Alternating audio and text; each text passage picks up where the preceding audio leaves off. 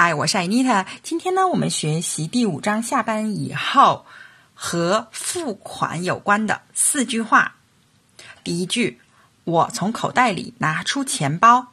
I take my wallet out of my pocket. I take my wallet out of my pocket. Take A out of B 呢，就是说从 B 里面把 A 拿出来，取出 A 的意思。如果想说从后面的裤袋拿出什么什么，你就说 out of my back pocket。那 wallet 呢，就是钱包。在国外经常会用硬币，有会有专门放零钱、放硬币的小钱包。这种小钱包在美国叫 coin purse。coin 呢就是硬币，在英国呢就直接叫 purse。在美国，如果你单用 purse 这个词，它通常是指女用手提包，就是 handbag。如果现在呢，大家想说我从口袋里拿出手机，就是 I take my mobile phone out of my pocket，或者是 I take my cell phone out of my pocket。手机 mobile phone 或者 cell phone 都可以。我从口袋里拿出钱包。I take my wallet out of my pocket。第二句，我去收款台付钱。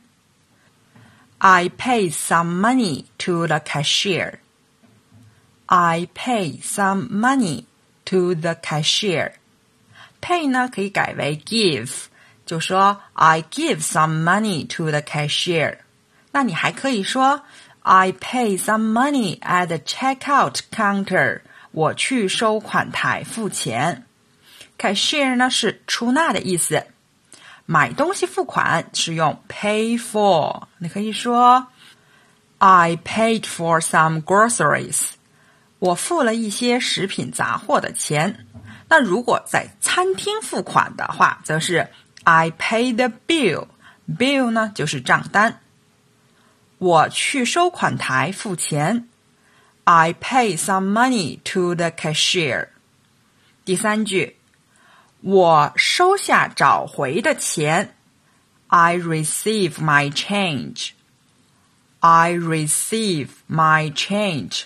在这句话里的 receive 呢，也可以用 take 或者 get 代替。I take my change，或者 I get my change。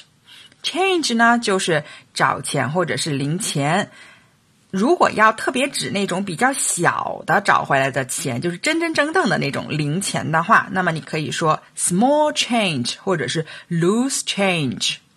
在一些给小费的国家，比如说像在美国，那你坐出租车的时候，我们时常会把那个零钱当做小费给司机师傅，那你就可以说 keep the change，不用找钱了。我收下找回的钱，I receive my change。